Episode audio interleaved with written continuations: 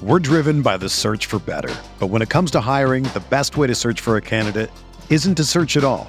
Don't search match with Indeed. Indeed is your matching and hiring platform with over 350 million global monthly visitors, according to Indeed data, and a matching engine that helps you find quality candidates fast. Ditch the busy work. Use Indeed for scheduling, screening, and messaging so you can connect with candidates faster. Leveraging over 140 million qualifications and preferences every day, Indeed's matching engine is constantly learning from your preferences, so the more you use Indeed, the better it gets. Join more than 3.5 million businesses worldwide that use Indeed to hire great talent fast. And listeners of this show will get a $75 sponsored job credit to get your jobs more visibility at Indeed.com slash BlueWire. Just go to Indeed.com slash BlueWire right now and support our show by saying that you heard about Indeed on this podcast. That's Indeed.com slash BlueWire. Terms and conditions apply. Need to hire? You need Indeed.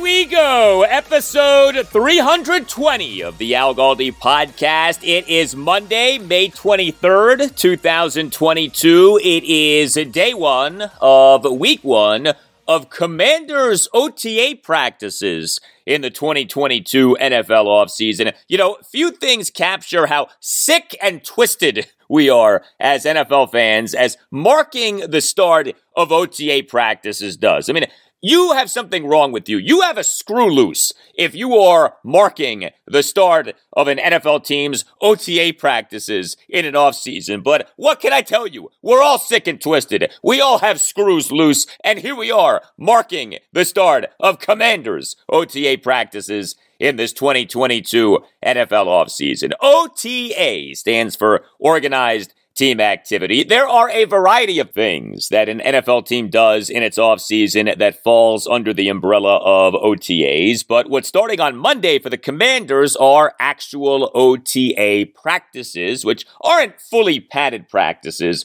or anything like that, but these are practices to varying extents. Uh, the batches of OTA practices for the Commanders this offseason are May 23rd through the 26th, May 31st through June 2nd and June 6th through the 8th. And then we get the mandatory minicamp from June 14th through the 16th. So we expect press conferences and reports and who knows what else on the Commanders this week and in the coming weeks. And of course, you should expect all of that to be covered right here on the podcast that is with you five days per week, out by the 5 a.m. hour each weekday, and often much earlier than that the Al Galdi podcast. It's good to have you with us. Hope that you had a nice weekend. It was hot. Yes, it was. Uh, that's Washington, D.C. area weather. Every year we go from 50 to 90, just like that. Zero transition. Uh, and perhaps adding to the heat being felt by the owner of the Commanders, Dan Snyder, was something that came out on Saturday afternoon. NFL columnist Jarrett Bell of USA Today Sports reporting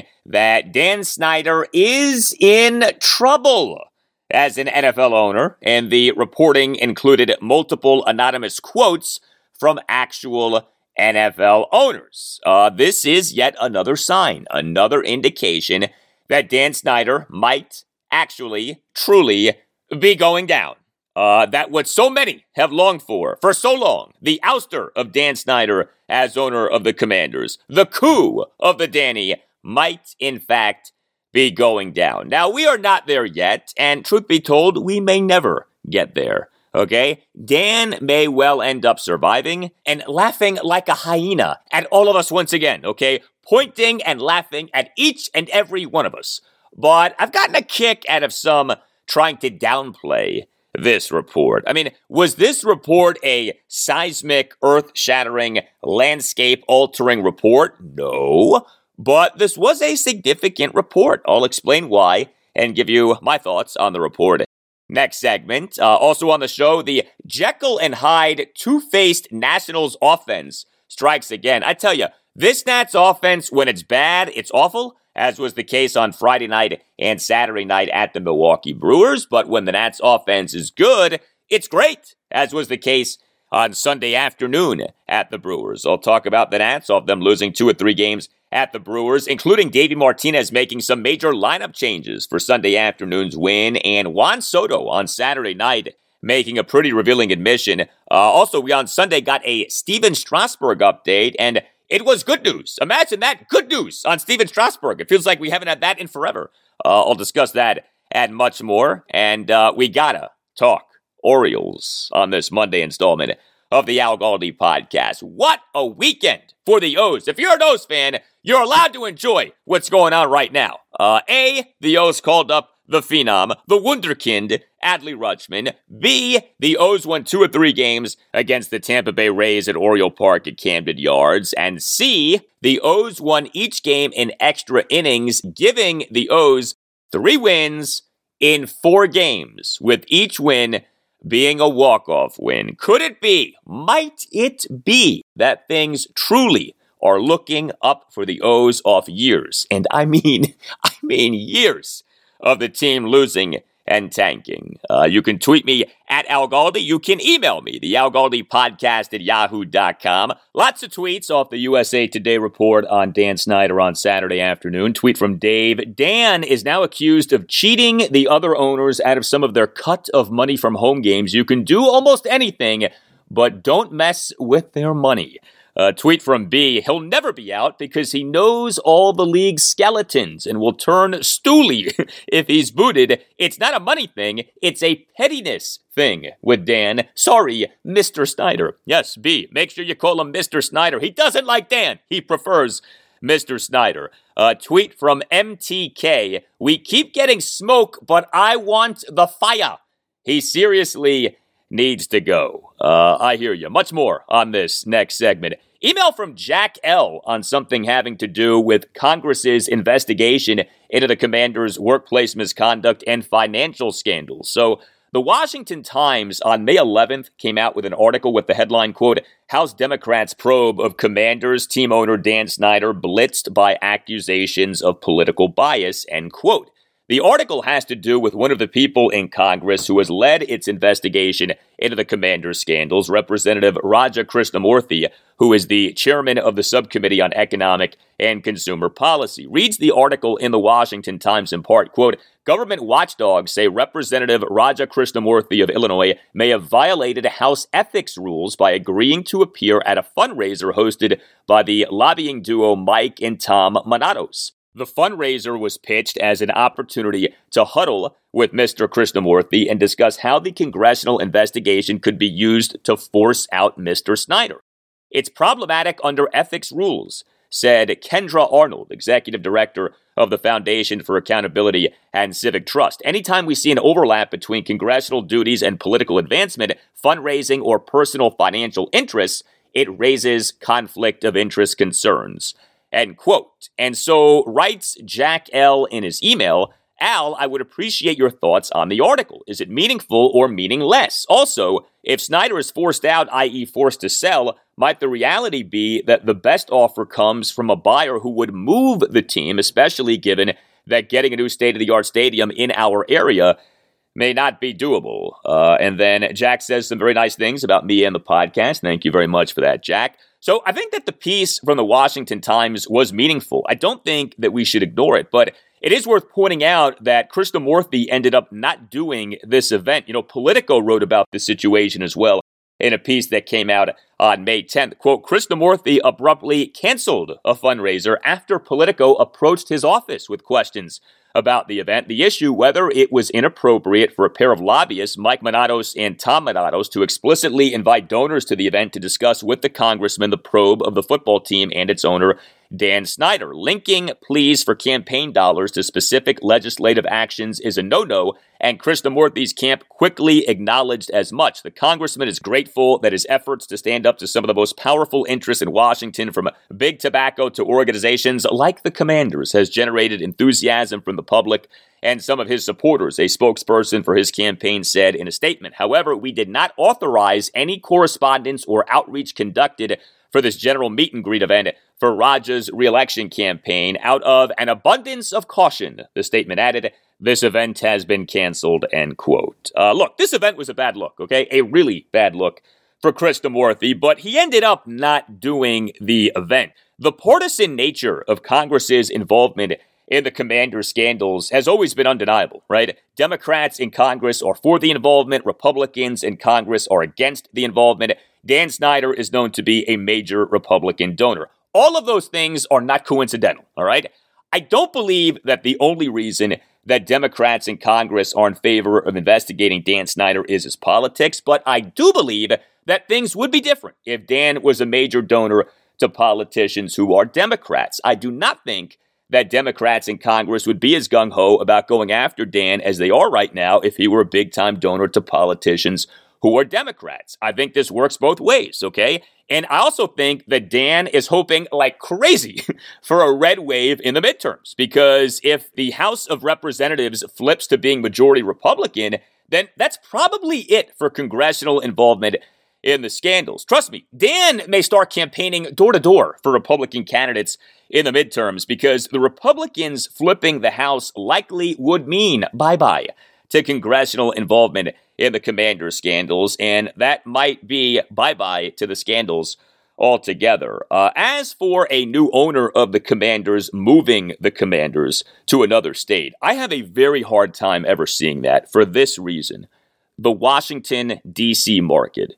The Washington, D.C. market is a top 10 television market. The Washington, D.C. area is one of the richest areas in the country. Why you, as the NFL, would want to get out of an area like that would not make a lot of sense. Okay. So to me, the NFL would not allow for a new owner to come in who is trying to move the commanders to say San Diego. Okay. San Diego is fine and dandy. San Diego is not the Washington, D.C. area in terms of being a television market and in terms of wealth. All right. Point blank, period. And so that's why, to me, this thing that some have put out there over the years of maybe another owner would come in and move the team, I don't see that happening, okay? And again, it's about what the Washington, D.C. market is. It is a substantial market, both in terms of population and in terms of money. And those two things matter a lot. Well, what matters if you are wanting to buy a new home in the Washington, D.C. area is having the right real estate agent. And so that's why, if you are wanting to buy a new home in the Washington, D.C. area, you gotta get with Kellen Hunt. Visit closeitwithkel.com. That's closeitwithkel, K E L L.com. Book a call with Kellen Hunt to discuss your real estate needs and make sure that you tell Kel that Al Galdi sent you. The DC area real estate market is hot. Homes are going under contract quickly after they are listed, and that and low inventory mean that if you're wanting to buy a home in the DC area, you need a smart realtor who can put together an offer that wins. This is where Kellen Hunt comes in. He wins. Kellen Hunt understands the market, and he is here for you to listen to what you want and then get you what you want. No matter your age, family situation, or financial situation, Kellen Hunt can help you. Kellen Hunt is a real estate agent for real people. He has a wealth of knowledge when it comes to local neighborhoods, economical development, schools, market conditions, and all that makes the Washington, D.C. area unique. And Kellen Hunt is willing to put a portion of his commission back in your pocket. Yes, you, the buyer, get a piece of the action. Kellen Hunt knows what buyers like you are facing, and he wants to help. So visit closeitwithkel.com. That's closeitwithkel, K-E-L-L dot com. Book a call with Kellen Hunt to discuss your real estate needs, and make sure that you tell Kel that Al Galdi sent you. You have nothing to lose. Visit close it with closeitwithkel.com. Book an introductory call with Kellen Hunt at close it with closeitwithkel.com. If you're trying to buy a home in the Washington, D.C. area, you will do well by going with Kel. Visit closeitwithkel.com and tell Kel that Al Galdi sent you.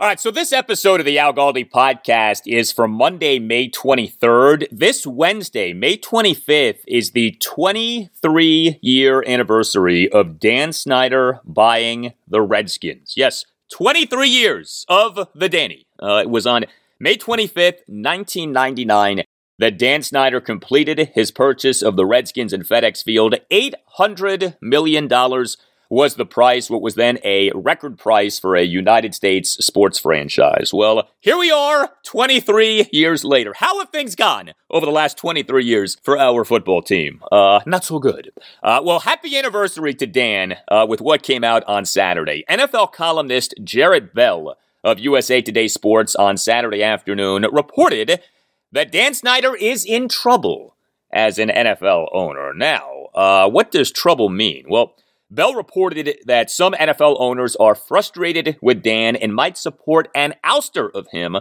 forcing him to sell the Commanders. Uh, what is the holy grail for so many of us as fans of this football team, now known as the Commanders? Bell reported that Dan Snyder is, quote, very much on the minds of some fellow NFL owners who would go as far as trying to force Snyder from their ranks, end quote.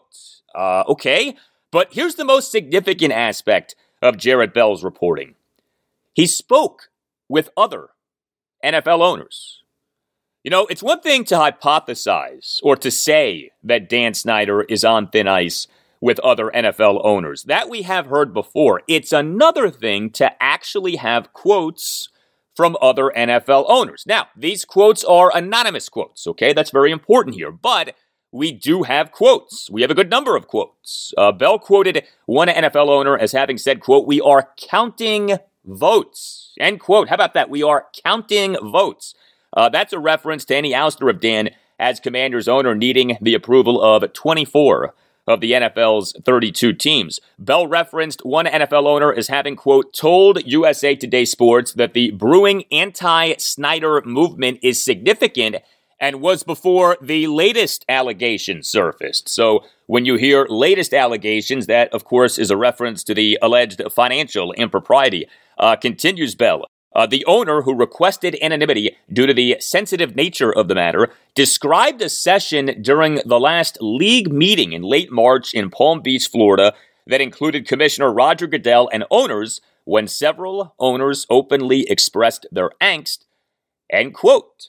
So, according to Jarrett Bell, Dan Snyder's status as Commanders owner was a topic, perhaps an informal topic, but still a topic, at the NFL's annual league meeting in late March. Uh, Bell reported regarding the aforementioned alleged financial impropriety that one NFL owner said, quote, if that happened, I think that's the nail in the coffin, end quote. Uh, the alleged financial impropriety, remember, includes Dan and the team per former team employee Jason Friedman having kept ticket revenue that was supposed to be shared with other NFL teams. Uh, Jarrett Bell reported that an NFL owner said, quote, there's growing frustration about the Washington situation and not over one issue, but over how much smoke there is.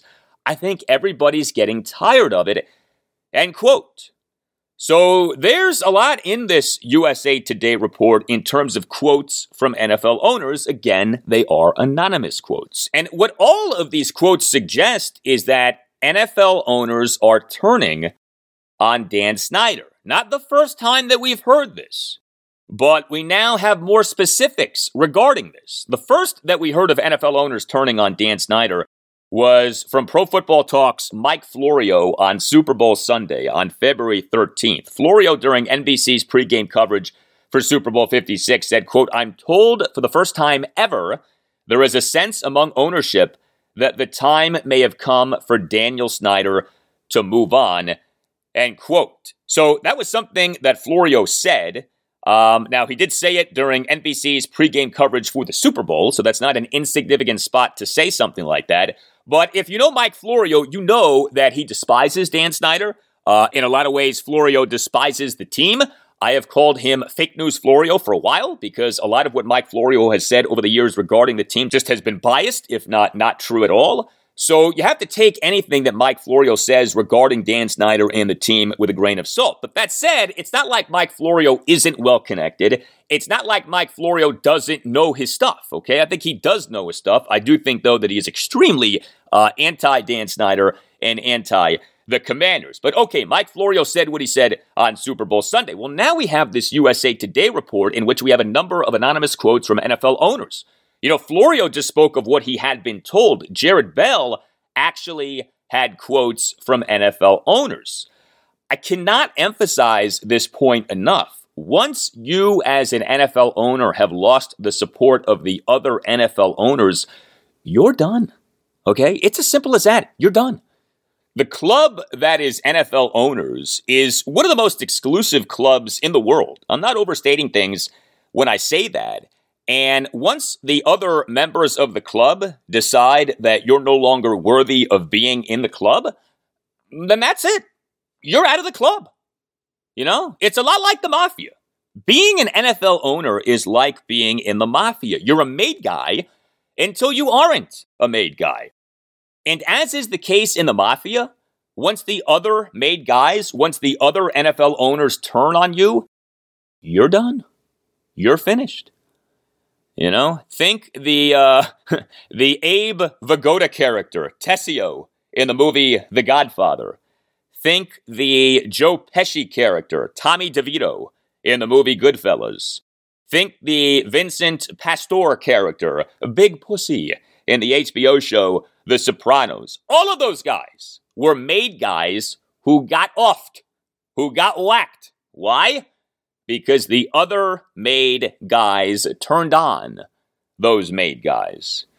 The commissioner of the NFL, Roger Goodell, does not run the NFL. That is one of the biggest misnomers in sports. All of the attention and all of the focus that get placed on Goodell are misplaced. Goodell works for the owners. He gets paid by the owners. He is a puppet for the owners.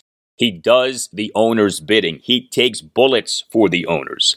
The people who truly run the NFL are the owners of NFL teams. People like Jerry Jones and John Mara and the Rooneys and Robert Kraft. Those are the people who truly run the NFL. Those are the people who truly decide who stays and who goes when it comes to NFL ownership.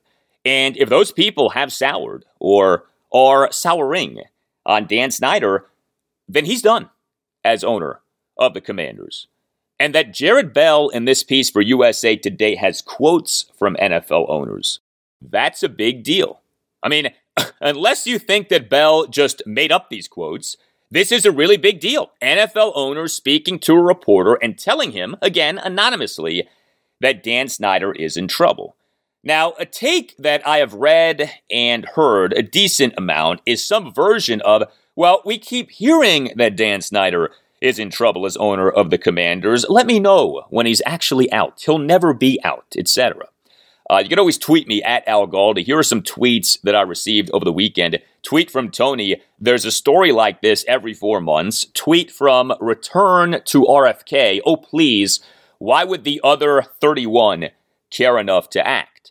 Well, let me address these tweets. So, regarding there being a story like the USA Today report that came out on Saturday afternoon every four months. Uh, well, there have been exactly two major reports suggesting that Dan Snyder truly is in trouble as owner of the Commanders. The first report was what Mike Florio said on Super Bowl Sunday. The second report is this USA Today report, which, yes, has come out about four months after what Florio said. So if you want to say that we get a story like this every four months, okay, but we've only had two of these stories. All of the other stuff has been scandal stuff that perhaps has suggested that Dan Snyder might eventually be out as owner of the Commanders, but has in no way said that he's actually in trouble as owner of the Commanders, i.e., that the other NFL owners are turning on Dan. Yes, there has been a lot of Dan Snyder stuff out there over the last two years, going back to July 2020. There's no question about that. But you have to be specific about what has been out there. You have to categorize exactly what has been out there. And, you know, take it a step back here, something like ousting Dan Snyder as an NFL owner is a big deal and takes time and requires momentum and, you know, the building of a coalition so that the necessary 24 votes are accumulated. Ousting Dan Snyder as an NFL owner doesn't happen overnight. So it's not going to be this quick thing. You're not going to hear about it and then two days later it's done. Okay. Like, no, this is a gradual thing. This is a process that takes time. If in fact this is what's happening here, we still don't know.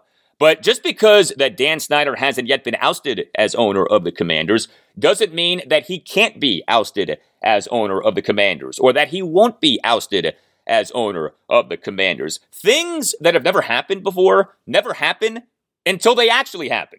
And then the thing has happened. You know, think about the name Redskins going away. For years and years and years, people talked about, oh, the name's going to change. And people said, no, it's not changing. And as time went on, it felt more and more like the name wasn't going to change. And then George Floyd got murdered and everything changed. And all of a sudden, just like that, poof, the name Redskins was gone. So something that has never happened before doesn't happen. And then it finally happens. And then it's actually happened. So keep that in mind when it comes to Dan Snyder being ousted as owner of the Commanders. Now, as for this idea that the other 31 NFL owners don't care enough to oust Dan Snyder, uh, well, first of all, these quotes from NFL owners in the USA Today report would suggest otherwise. But put those quotes aside.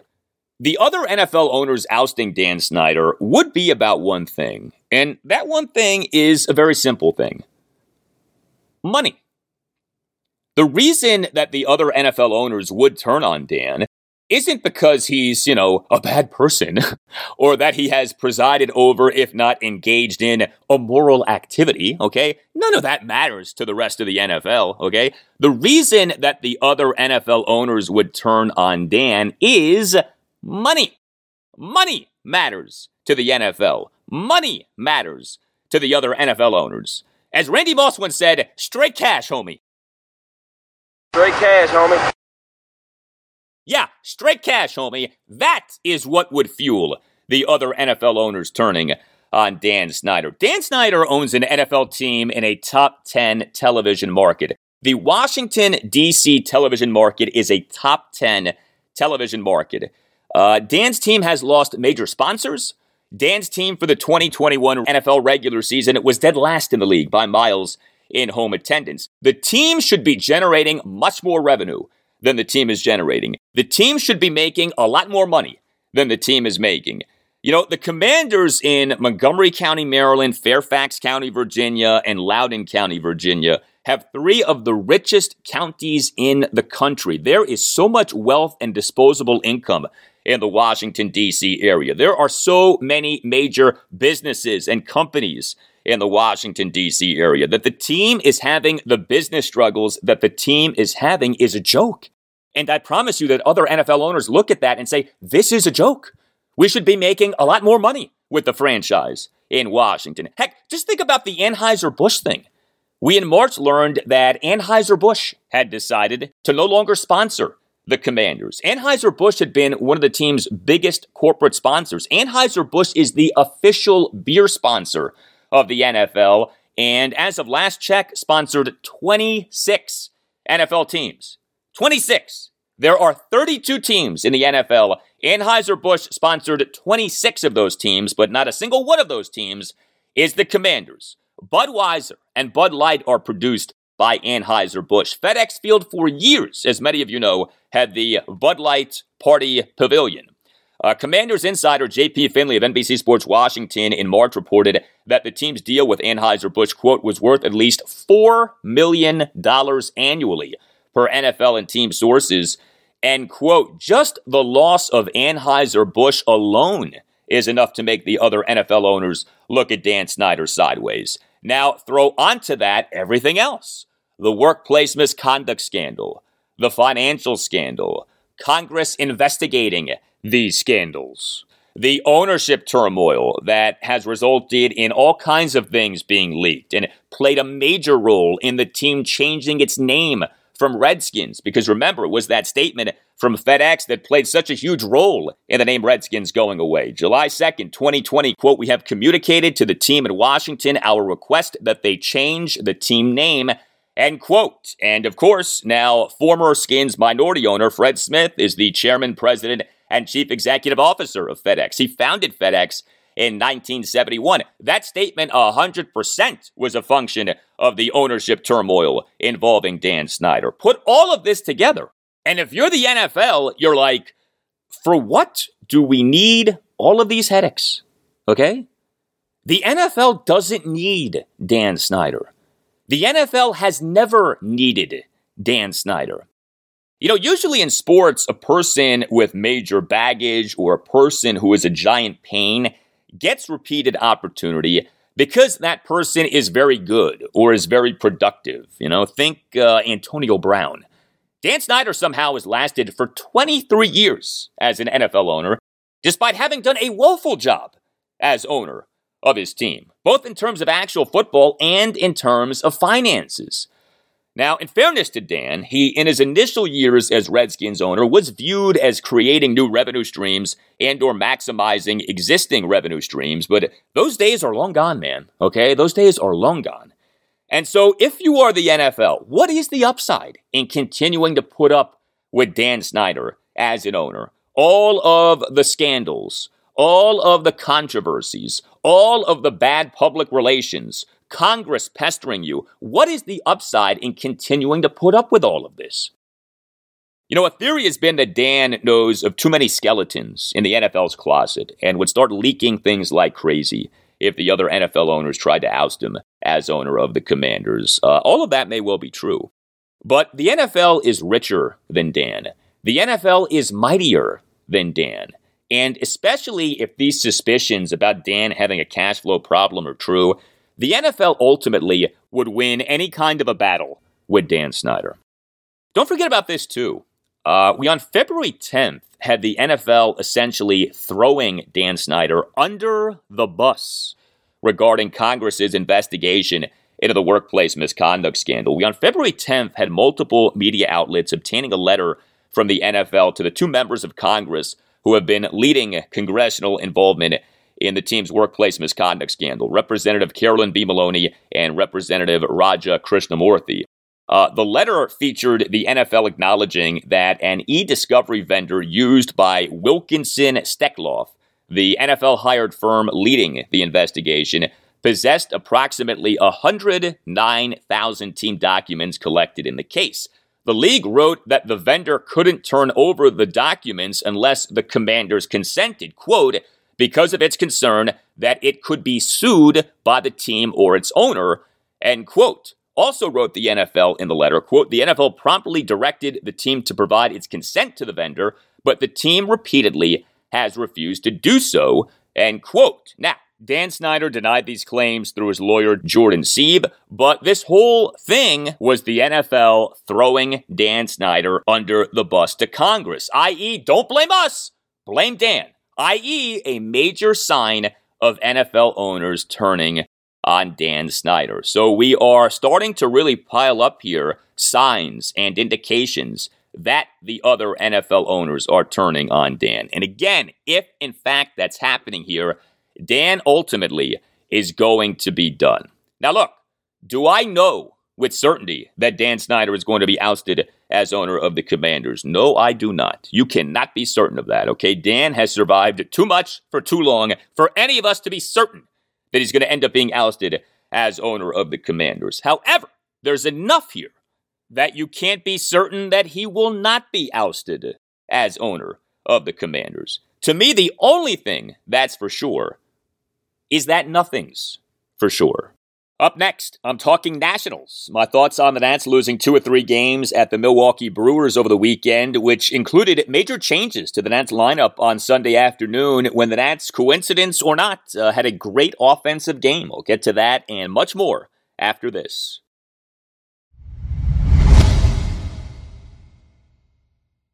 Well, we all want to be healthy, but it's not easy to eat healthy. And let's be honest, it's not cheap to eat healthy, especially with inflation right now. And so that's why you should try Factor. Factor is an affordable meal delivery plan that provides you with delicious and healthy food. Whether you're trying to get or stay lean or you're trying to put on muscle, Factor gets the job done and saves you hours per week in that you don't have to worry about food shopping, cooking, or doing dishes. Uh, Factor offers 30 meals per week. You can choose from a variety of new meals every week, so you'll never get bored. Each Factor meal arrives pre prepared and ready to eat in two minutes. Yes, two minutes. You can't beat this. Trust me. I eat Factor meals. My favorites have included the Keto Chorizo Chili, the Chimichurri Pork Tenderloin, and the Santa Fe Beef Bowl. All of them delicious. And understand that Factor meals are put together by registered dietitians and expert chefs who work hand in hand to create meals with nutritious ingredients. You're going to love eating Factor meals, and you can save $120 just by being a listener of this podcast. Here's what you do. Visit go.factor75.com slash Galdi120 and use the code Galdi120 to get $120 off. Yeah, you heard that right, $120 off. That's go.factor75.com slash Galdi120 and use the code Galdi120 to get $120 off. Give Factor a try. Eat well and save yourself time and money. Visit go.factor75.com slash Galdi120 and use the code Galdi120 to get $120 off. You got to try Factor because fitness starts with food. We're driven by the search for better. But when it comes to hiring, the best way to search for a candidate isn't to search at all. Don't search match with Indeed.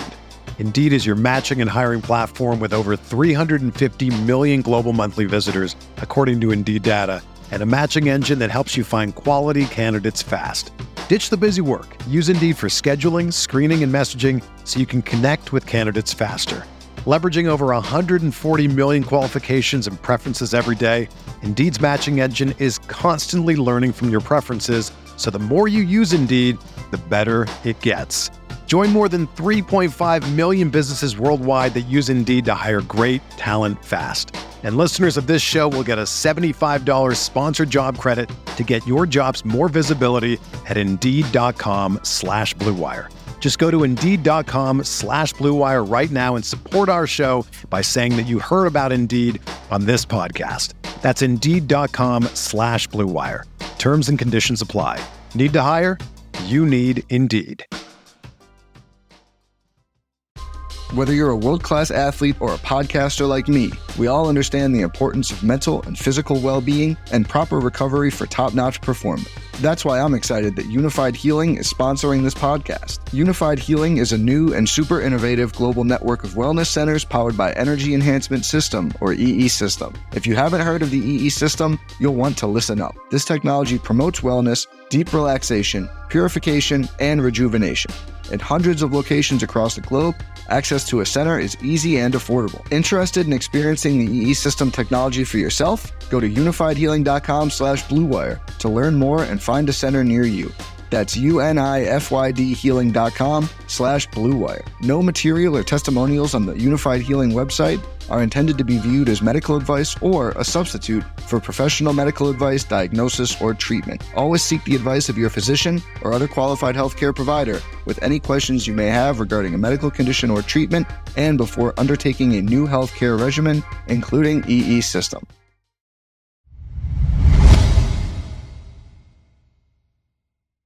Well, there is feast or famine, and then there are the 2022 Nationals. Uh, they are a bad team, yes. Their offense overall has been bad, yes, but the Nats are capable of like erupting offensively, and erupt they did on Sunday afternoon as the Nats won at the Milwaukee Brewers 8 2 to avoid a three game sweep. Nats manager, Davey Martinez, if you would. I'm proud of the boys. Yes, Davey, the boys actually hit on Sunday afternoon. It was nice to see that. So the Nats got worked over the first two games of their three game weekend series at the National League Central leading Brewers. Friday night, a 7 0 loss. Saturday night, a 5 1 loss. Uh, that game left the Nats as having scored two runs or less in each of the team's previous eight losses. And so for Sunday afternoon's game three in the series, Davey Martinez shuffled his lineup, most notably moving Keibert Ruiz up to the number two spot, moving Juan Soto to the number three spot, and moving Josh Bell to the number five spot. And the Nats on Sunday afternoon erupted for eight runs on 14 hits and a walk, went six for 12 with runners in scoring position. Now, was the new look lineup the reason for the eruption? Uh, probably not. Uh, you know, Davey has been tinkering with his lineups throughout the season, but whatever. The results were good. And so consider this now with the Nats. Uh, like I said, they have scored two runs or less in each of the team's previous eight losses, but also with the Nats, they have scored at least seven runs in seven of the team's last eight wins. This bad Nats offense is actually capable of being quite good. The problem is the offense isn't good often enough. And so the Nats haven't been winning nearly enough so far this season. Uh, the Nats this season now are 14 and 28. That is the second worst record in the majors. And the Nats run differential this season is minus 50. That is the fourth worst run differential in the majors. Uh, so Juan Soto, uh, he on Saturday night admitted to not being himself right now. And that was an interesting admission from Juan Soto. You know, you think about Soto, right? You think about a happy, jovial player. Uh, he has not been so happy. He has not been so jovial here lately. He has not been himself lately, you know? One of the great things about Soto is that he basically has never been in a slump. I'm not sure that you can even say that he's now in a slump, but he has not been himself here lately. Uh, Soto on Saturday night as an ad starting right fielder and number two batter, 0 for 3 with a walk. Uh, he in the top of the third grounded into a meek 1 6 3 double play for the second and third outs. That game left Soto with his OPS for the season having fallen by 77 points since the start of games on May 6th from 927 to 850. And Soto, after the game on Saturday night, said, quote, I've been feeling kind of weird. I've been working a lot on my swing.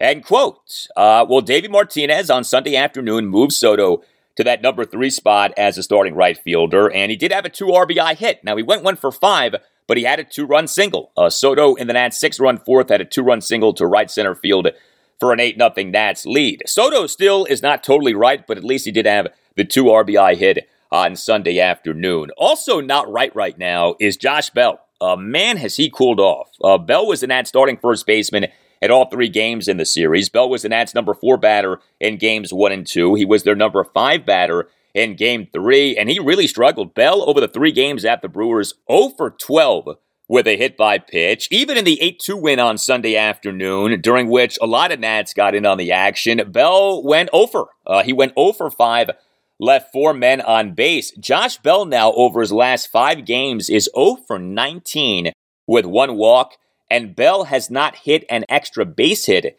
since May 7th. He was so good over the first month of this season, he has really come back down to earth over these last few weeks. Uh, Nelson Cruz, of course, has not been good for the Nats so far this season. He's been the Nats' single biggest offensive disappointment. He was the Nats starting DH in all three games in the series. He was the Nats' number three batter in games one and two. He was the Nats' number four batter in game three. And he, over the three games, did go five for 10, so that's good.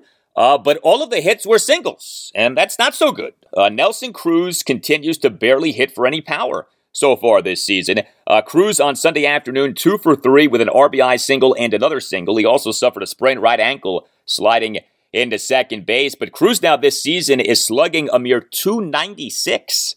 It's not good.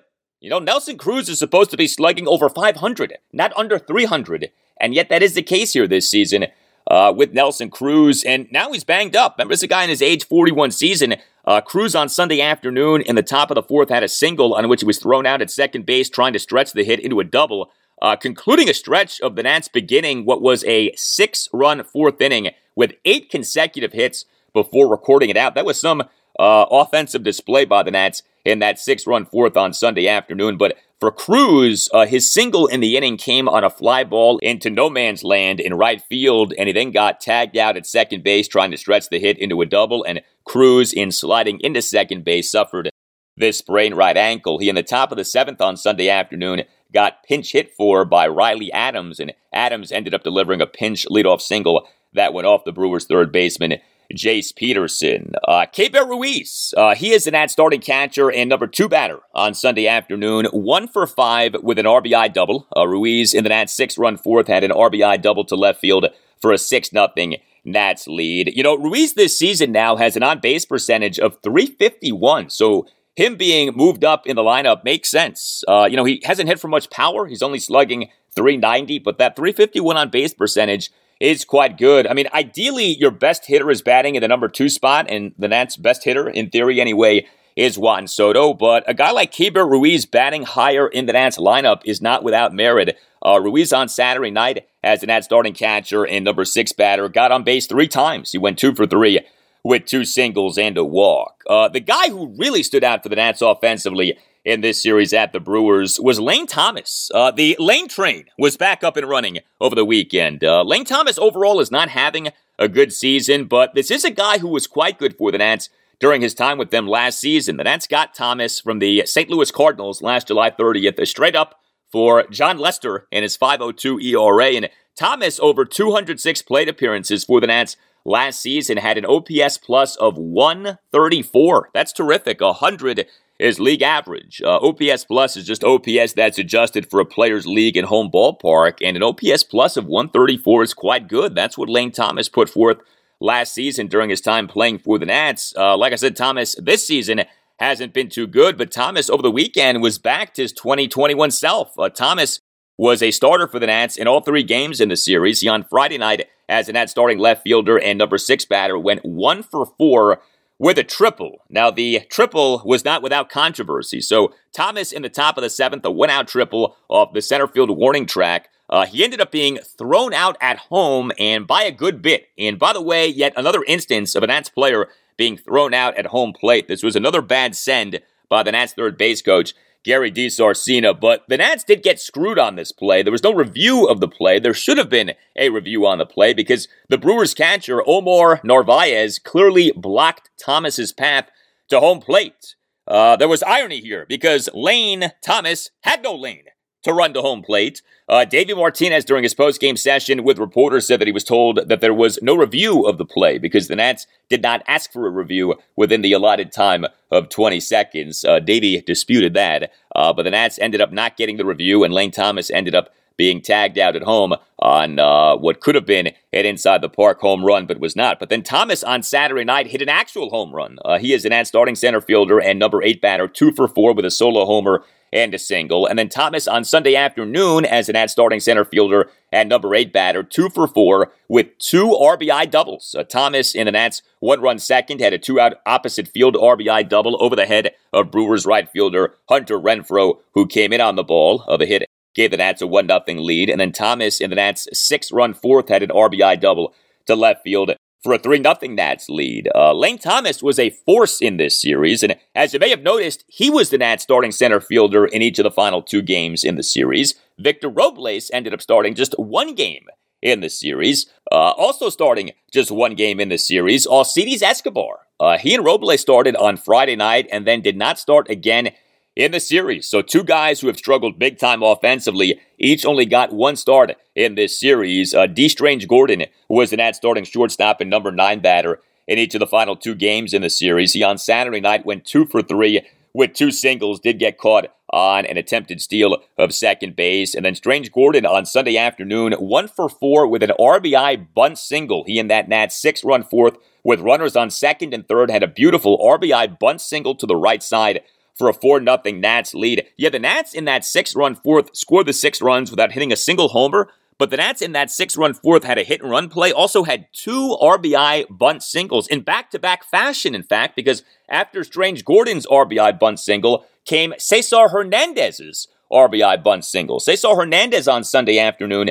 as an ad starting second baseman and number one batter, two for four with an RBI bunt single, another single, and a walk. His RBI bunt single in that Nat six run fourth came with runners on first and third and uh, to the right side for a 5 0 Nats lead. So some small ball for the Nats in putting up the sixth spot in the top of the fourth on Sunday afternoon. Uh, the Nats starting pitching in this series loss at the Brewers was decent in games one and three, but bad in game two. And guess who the starter was in game two? Uh, Patrick Corbin. Uh, yeah, shock face, I know. Uh, Erick Fedde was an that starter in game one, that 7 0 loss at the Brewers on Friday night. He was fine. He, you know, he did his Erick Fedde thing of putting a lot of guys on base, but the final line was decent. Two runs in five and two thirds innings. It's hard to complain too much about that. Uh, he gave up four hits, a homer, a double, and two singles. He issued three walks. He had four strikeouts. Uh, he threw 97 pitches over the five and two thirds innings. He began his outing by tossing five scoreless innings, although each of the first four innings was not a clean inning. And then Fedde in the bottom of the sixth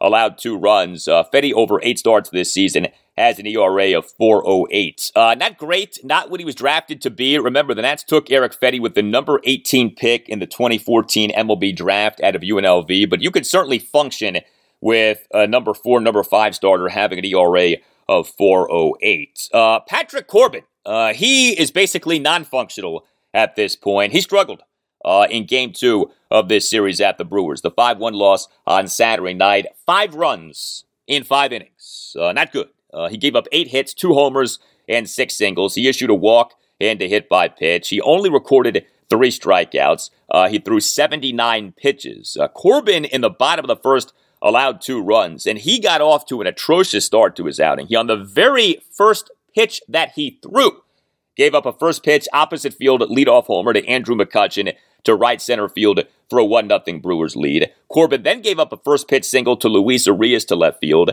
Corbin then gave up another single, this one to Christian Yelich through the right side of the infield. Corbin then gave up an RBI sac fly to Hunter Renfroe for a 2 0 Brewers lead. And Corbin then issued a two out hit by pitch of Keston Hiura despite him having been down in the count at 1.02. So a really bad first inning for Corbin. He then was a lot better but then he, in the bottom of the fifth, allowed three runs. Uh, he retired the Brewers' first two batters of the inning, but then allowed five consecutive Brewers to reach base, beginning by giving up a two out first pitch solo homer to Luis Urias to center field for a 3 1 Brewers lead. Corbin then gave up a two out infield single to Christian Yelich. Corbin then gave up a two out opposite field single to Hunter Renfroe through the right side of the infield. Corbin then issued a two out five pitch walk of Mike Brosseau to load the bases, and Corbin then gave up a two out first pitch, two run single to Keston Hiura through the left side of the infield for a 5 1 Brewers lead. So, you know, Patrick Corbin has had some good outings in recent weeks, but the bad still far outweighs the good. And Patrick Corbin, over nine starts this season, has an ERA of 660 and a whip of 169. Not good enough, okay?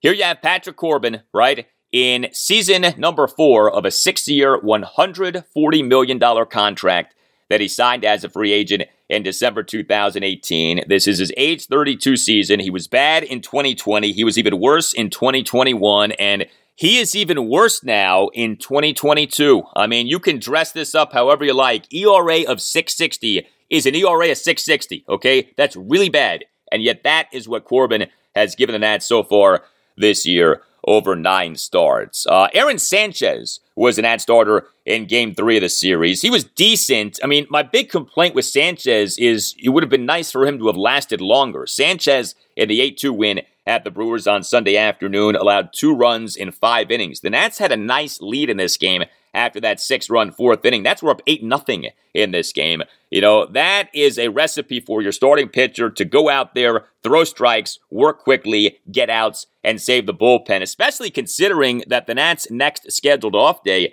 isn't until June 6th. Well, Sanchez didn't last beyond the fifth inning. Uh, he gave up seven hits, a homer, and six singles. He issued two walks. He recorded just one strikeout and boy, did he have a hard time throwing strikes. And usually, Aaron Sanchez does do a good job of throwing strikes. He did not do a good job of throwing strikes on Sunday afternoon. Sanchez in this game threw 89 pitches. Just 46 of the 89 pitches were strikes. He threw 46 strikes versus a whopping 43 balls. Uh, he, in the bottom of the fifth, allowed the two runs that he gave up. Uh, the two runs came on a one out homer, three consecutive one out singles, and an RBI force out off the bat of Andrew McCutchen. Uh, Sanchez gave up a one out solo homer to Tyrone Taylor to center field to cut the Nats lead to 8 1. Uh, you know, we've talked about Aaron Sanchez. He's in his age 29 season. The Nats in March signed him to a minor league deal. He's a reclamation project. But consider the following now with Aaron Sanchez. So he over six major league starts for the Nats this season, has an ERA of 716. He has not been good. But man, does this guy not strike anybody out? Aaron Sanchez has totaled 27 and two thirds innings. He, over those 27 and two thirds innings, has accumulated a mere 13 strikeouts. You know, the industry standard now is for a pitcher to average a strikeout per inning. Aaron Sanchez is averaging less than half of a strikeout per inning, as he has again 13 strikeouts in 27 and two thirds innings. Max Scherzer used to get 13 strikeouts in one game. Aaron Sanchez has totaled 13 strikeouts over six games for the Nats so far this season. Uh, the Nats bullpen over the weekend was good. Basically, he had one bad outing from one guy, who was Austin Voth. Uh, Austin Voth on Friday night in the bottom of the eighth was a disaster. He allowed five runs, got just one out. Uh, he gave up the five runs on a leadoff single by Christian Yelich, a full count double by Rowdy Tellez, a five pitch walk of Andrew McCutchen, a bases loaded two run single by Hunter Renfroe on a 1 2 pitch, and a two out, three run homer by Tyrone Taylor to left field. But also for the Nats in that game was Victor Arano in the bottom of the sixth. Facing two batters, he gave up a single, but then recorded the third out. Uh, Carl Edwards Jr. tossed a scoreless bottom of the seventh, despite beginning it with back to back walks, as the Nats then recorded a triple play. Yes, we had a triple play in this series by the Nats. Uh, Edwards issued a leadoff six pitch walk at Jace Peterson despite him having been down in the count at 1.02, then issued a five pitch walk of Kolten Wong, but Edwards then induced a first pitch 5 4 3 triple play off the bat of Luis Urias. And the triple play was basically exactly how you would draw it up. Grounder to the third baseman, Maikel Franco, stepped on third. He did then make a low throw to second baseman Cesar Hernandez, but Hernandez made a nice catch of the baseball and then got the ball to first baseman Josh Bell to complete the triple play. That was a really nice job by the Nats. Uh, and then Paolo Espino on Friday night, he and the Brewers' five run eighth faced two batters got the final two outs. Uh, Saturday night, three Nats relievers combined for three scoreless innings. Erasmo Ramirez tossed a scoreless bottom of the sixth. Steve Cishek tossed a scoreless bottom of the seventh. And Josh Rogers tossed a scoreless bottom of the eighth. And Sunday afternoon, four Nats relievers combined for four scoreless innings. Uh, Josh Rogers tossed one into third scoreless innings. Steve Cishek in the bottom of the seventh faced three batters and got two outs. Kyle Finnegan tossed a perfect bottom of the eighth with two strikeouts. And Tanner Rainey tossed a perfect bottom of the ninth inning. So, with the exception of the Austin Voth debacle on Friday night, the Nats bullpen did a nice job in this series at the Brewers. Uh, some injury notes for the Nats, and we'll start with the good news. Uh, as finally, Stephen Strasburg and Joe Ross are set to begin minor league rehab assignments. We've been waiting and waiting on this, and finally, we're going to be getting this. Uh, each guy will pitch on Tuesday night. Strasburg for Low A Fredericksburg, Ross for Double A Harrisburg. You know, it's easy to forget that Strasburg and Ross are still on the Nats because they've basically become like ghosts here. But yeah, Strasburg and Ross are still on the Nats, and the hope is that the Nats can get something out of these guys this season, and especially in the case of Strasburg moving forward, given that after this season, he still has four years left on his seven year $245 million contract. So Strasburg last July 28th underwent season ending surgery to address neurogenic thoracic outlet syndrome, TOS, which may well be the single worst pitching injury there is. Uh, this season is Strasburg's age 33 season. This is the third season of that aforementioned 70 year, $245 million contract to which he was resigned in December 2019. As we all know, the contract so far a complete disaster. Strasburg in the 2020 season made just two starts for the Nats. Strasburg in the 2021 season made just five starts for the Nats. Uh, now, David Martinez on March 23rd at National Spring Training in West Palm Beach, Florida, said that the goal for Strasburg this season is for him to make, quote, 20 to 25 starts. Uh, that's almost certainly not happening, given that we're already more than a quarter of the way into the Nats 2022 season. But the hope would be that he can at least make, say, I don't know, 15 to 18 starts this season. I mean, you know, make the starts, not get hurt again, pitch in a halfway decent way and then maybe just maybe be able to be a part of the Nats rotation in 2023. I mean, you're not trading Stephen Strasburg, okay? Not with that contract, not with his injury history, and not with him having barely pitched over the last two plus seasons. So the idea here is try to get something out of him.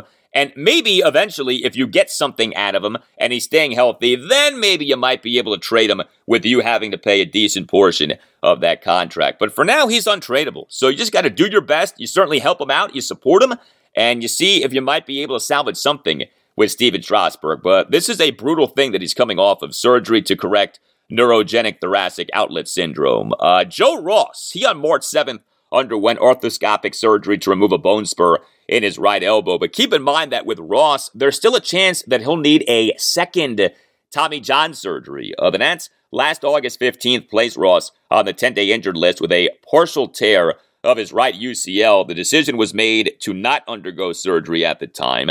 Uh, Ross in July 2017 underwent Tommy John surgery. It's interesting with Ross, this is his age 29 season and his final season of team control. He's set to be a free agent this coming off season. So there's a lot of uncertainty, not just with Joe Ross from a health standpoint, but with Joe Ross from a contractual standpoint. Uh, so Joe Ross might need Tommy John surgery, and unfortunately, Carter Kieboom does need Tommy John surgery. This would be the bad Nats injury news from the weekend, uh, and the news is uh, more bad news for Kieboom. We on Friday afternoon learned that Kieboom does need Tommy John surgery for his right elbow. Uh, the Nats on March 21st placed Kieboom on the 60-day injured list with a right elbow UCL sprain and a right flexor mass strain. So we now have yet another major setback for Carter Kieboom. Uh, this season was to have been his age 24 season. The Nats took Kieboom with the number 28 pick in the 2016 MLB draft, and he just has not worked out. And now his 2022 season ends up being a lost season. Uh, over his three major league seasons, 2019 through 2021, over 414 plate appearances, has a batting average of just 197, an on base percentage of just 304, and a slugging percentage of just 285. I mean, he has been a bust so far, and now the guy has to come back from Tommy John surgery. Now, position players have a much easier time coming back from Tommy John surgeries than pitchers do, but, you know, Kieboom's a third baseman and he wasn't exactly stellar defensively to begin with. If now you have to wonder about his throwing off this Tommy John surgery on his right elbow, I mean, the surgery is not doing him any favors, especially as he still is trying to find himself as a major league player here. Um, you know, the Nats were supposed to have Carter Kieboom as their number one third baseman for this season. I think that time is done in terms of going into a season and saying, well, we're going to give Carter Kieboom a shot here. I think moving forward, if Kieboom can somehow work out, great, okay? But in the meantime, the Nats have got to come up with alternative plans at third base because Carter Kieboom cannot be counted on. Certainly not from a performance standpoint, and you know, with him now needing to undergo Tommy John surgery from even a health standpoint. Next up for the Nats, a three game series against the best team in the National League, the NL leading Los Angeles Dodgers at Nationals Park. Game one, Monday night at 7.05. Joan Adon will be the Nats starting pitcher. Game two, Tuesday night at 7.05. Josiah Gray will be the Nats starting pitcher. And game three, Wednesday afternoon at 4.05. Erick Fedde will be the Nats starting pitcher. And of course, among the players on the Dodgers, former Nats shortstop Trea Turner.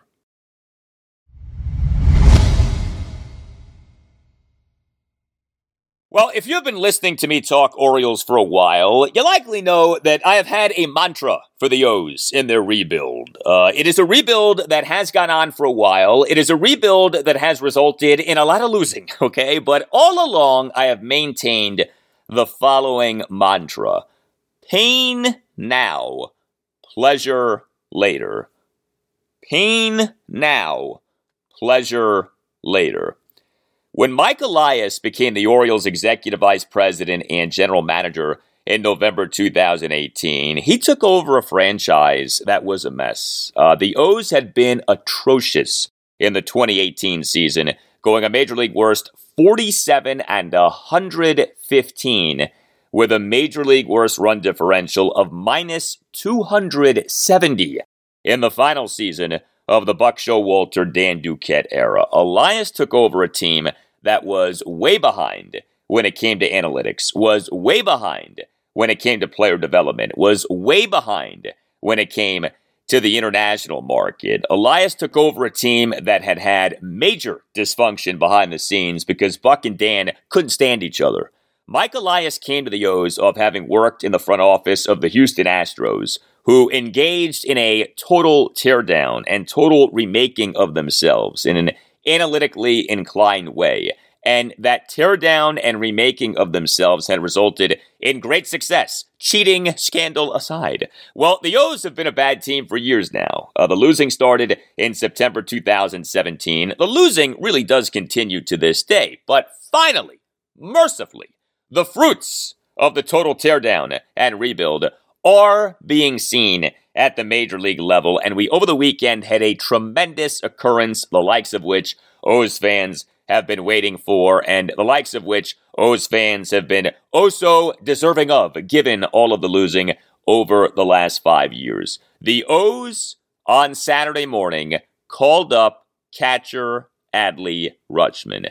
Adley Rutschman has made his major league regular season debut. The Phenom finally has arrived. The anticipated became official on Saturday morning as the Orioles at 8 a.m. Eastern announced that they had selected the contract of Adley Rutschman from AAA Norfolk. Adley Rutschman, the O's took him with the number one pick in the 2019 MLB draft out of Oregon State. He is the number one prospect in baseball per MLB pipeline. This season is Rutschman's age 24 season, and him being with the O's on Saturday and Sunday was part of what very much ended up being a feel good weekend for the O's as they won two of three games against the Tampa Bay Rays at Oriole Park at Camden Yards. Friday night, an 8 6 13 inning win. Saturday night, a 6 1 loss. But Sunday afternoon, a 7 6 11 inning win as the O's notched their third win in four games, with each of those wins being a walk off win. Joe Angel, the O's are back in the win column. And the Orioles again in the win column. Yes, Joe, the win column. Uh, don't forget Anthony Santander in the Orioles' 9 6 win over the New York Yankees at Oriole Park at Camden Yards this past Thursday afternoon had a walk off three run homer. This is something else. O's have won three of four, each win a walk off win. You had two extra inning wins over the Rays over the weekend. Uh, the O's this season now are 17 and 25. There's a lot to get into with this series win over the Rays, but the number one item clearly is Adley Rutschman. So Rutschman in March suffered a right tricep strain. He this season in the minor leagues played for three different teams the High A Aberdeen Ironbirds, the Double A Bowie Bay Sox, and the Triple A Norfolk Tides. And Rutschman was great.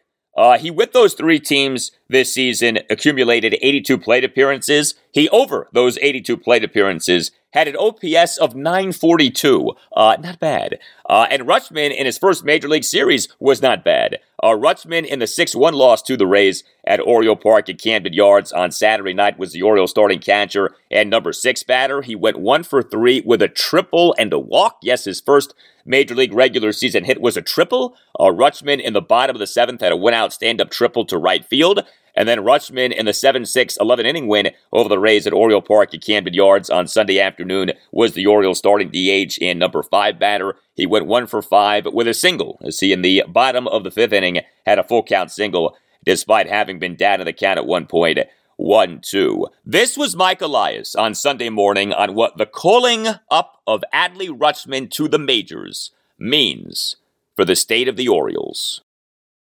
I think everyone in the company, um, ownership on down, is uh, very pleased with the foundation, um, the the processes that have been laid, the infrastructure that we have across our organization right now, and it's just about building and growing from here. But we've got blue skies ahead of us. We've got a number one farm system. We've got uh, a young, talented major league team. We have uh, payroll payroll flexibility. We're past the pandemic, and there's going to be more and more people coming into the ballpark. We're going to be renovating this place. Um, there's a lot to look forward to. I'm very excited. I feel like the um, the most difficult, arduous part of the work that we've had to do is is kind of behind us. I, I think we've got a lot of challenges ahead of us in keeping guys healthy, um, making the right draft picks, making the right act, free agent signings, bringing the right players in here, all that normal stuff that every baseball team faces. But I think the challenges that we had that were unique to the Orioles, not having international analytics, um, modernizing player development, all that stuff. That's that's uh, in a really good spot, and uh, we have a pipeline underneath the the young talented team you've seen right uh, in front of us. But we've just got to make a lot of smart decisions going forward, and um, you know we know that's not easy either.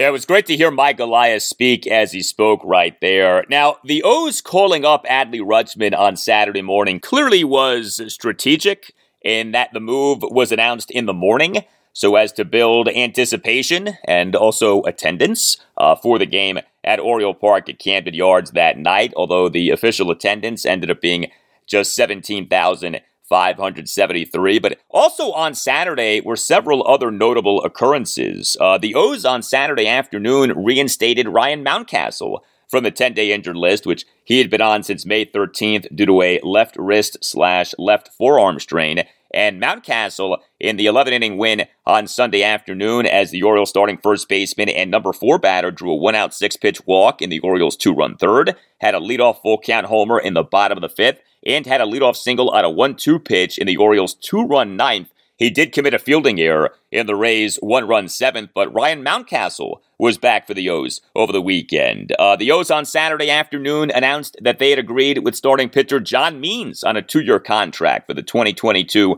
and 2023 seasons avoiding arbitration. Uh, the O's on Saturday afternoon recalled reliever Mike Baumann from AAA Norfolk. Uh, Baumann is the Orioles' number 13 prospect per MLB pipeline. And we on Saturday evening in Baltimore had the 2022 Preakness Stakes. So there were all kinds of things happening with the O's and with the city of Baltimore on Saturday on what ended up being Adley Rutschman Day uh, in Baltimore. Now, with this series against the Rays, beyond the Adley Rutschman stuff, uh, we had heroics here for the O's. Uh, Austin Hays, how about what this guy did in that 7 6 11 inning win over the Rays at Oriole Park at Camden Yards on Sunday afternoon? Pinch, two out, two run single in the bottom of the ninth to tie the game at six despite having been down in the count at one point, 1 2. Uh, you had Mr. Walkoff in this series, Rougned Odor. Uh, he in the 8 6 13 inning win over the Rays at Oriole Park at Camden Yards on Friday night smashed a walk-off two-run homer to right field in the bottom of the 13th inning to end the game, which lasted for 4 hours 22 minutes. The homer also ended the Orioles' 15 game regular season losing streak to the Rays, who had owned the O's recently. Uh, but that was some homer by Odor when a projected 405 feet per StatCast. Odor entered the game as a pinch hitter in the bottom of the 11th inning. You know, we have not talked much about Rougned Odor. The O's on November 30th announced having signed Odor to a one year contract. This season is his age 28 season. Uh, Odor came to the O's off having really not done all that well for years now. Uh, Odor hasn't finished a season with an OPS plus over 100 since the 2016 season. Uh, Rougned Odor, yes, is the guy who in May 2016 started a famous on-field brawl by punching the Toronto Blue Jays' Jose Bautista squarely in the face. Odor was with the Texas Rangers at the time. But Rougned Odor came through for the O's on Friday night, and then he came through for the O's again in their other win in this series. Uh, Rougned Odor in the 7 6 11 inning win over the Rays at Oriole Park at Camden Yards on Sunday afternoon had two doubles. He had a leadoff double on an 0 2 pitch in the bottom of the second and he had a two out RBI double in the Orioles' two run third, and he made contact to score the winning run, uh, which scored on what went down as an RBI fielder's choice grounder in the bottom of the 11th inning. And scoring the winning run was, of course, Adley Rutschman. So a lot of good stuff from Orioles position players in this series. Also, a lot of good stuff from Orioles relievers in this series. Uh, some very good performances by Orioles relievers in this series win over the Rays. Uh, Keegan Akin in the 13 inning win on Friday night tossed two into third scoreless innings, lowering his ERA for the season to 133. Nick Vespi in that 13 inning win on Friday night. In his major league regular season debut, two scoreless innings with three strikeouts for the win. Uh, the O's took Vespi in the 18th round of the 2015 MLB draft. I love stories like this one. Uh, the O's this past Tuesday afternoon selected the contract of Vespi from AAA Norfolk, and then the O's on Saturday afternoon optioned Vespi right back to AAA Norfolk. But you know that he'll be back. He did a great job on Friday night. Uh, Mike Baumann, who I just made mention of, he in the 6 1 loss to the Rays at Oriole Park at Camden Yards on Saturday night allowed one run in three and two thirds innings.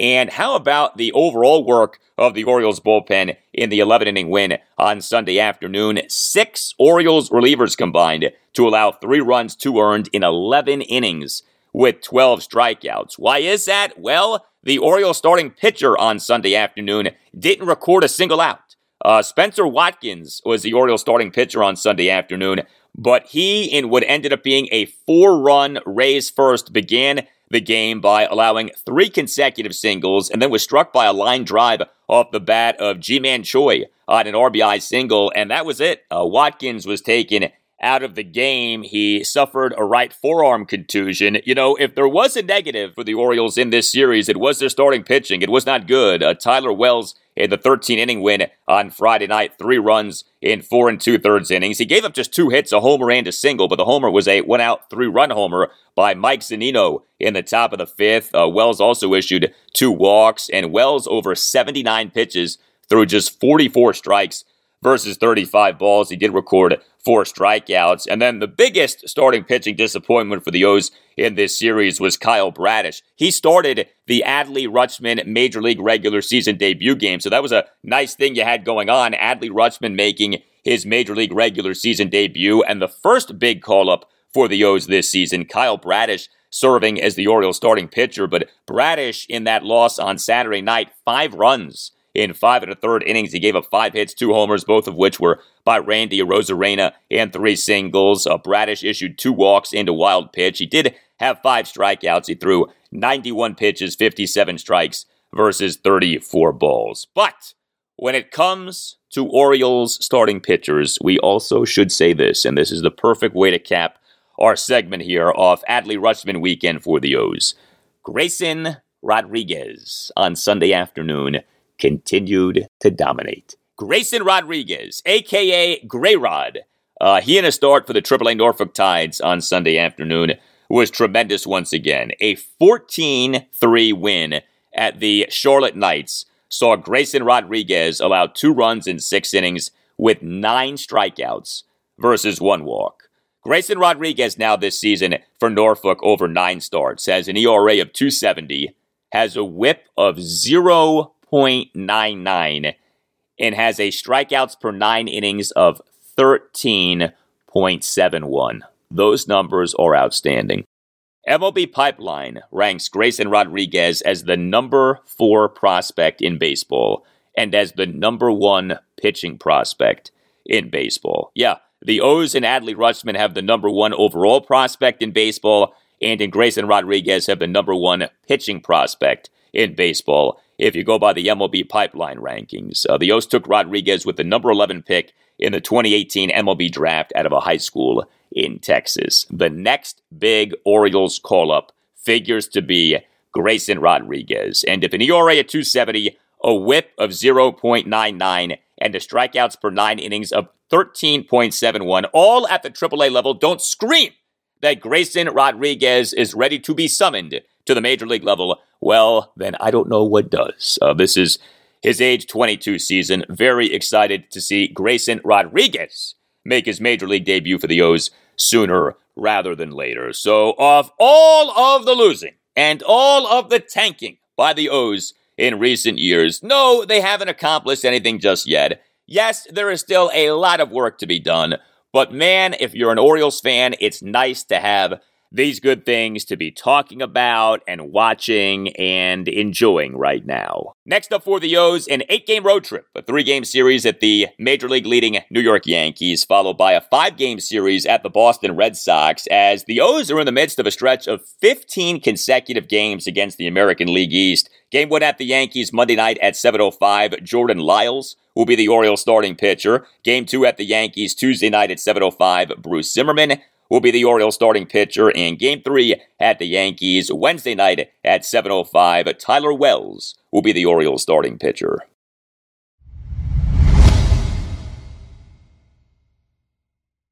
And that will do it for you and me for now. Keep the feedback coming. You can tweet me at Al Galdi. You can email me, the Al Galdi podcast at yahoo.com. Tuesday show, episode 321, will feature lots on the commanders as Monday is day one of the team's first batch of OTA practices this offseason. We'll see if any news or items of interest come from that. Uh, also, I'll talk Nationals and Orioles, and that's on Monday night at 7.05. We'll begin a three-game series against the National League leading Los Angeles Dodgers at Nationals Park. The O's on Monday night at 7.05. We'll begin a three-game series at the Major League leading New York Yankees. Have a great rest of your Monday, and I'll talk to you on Tuesday.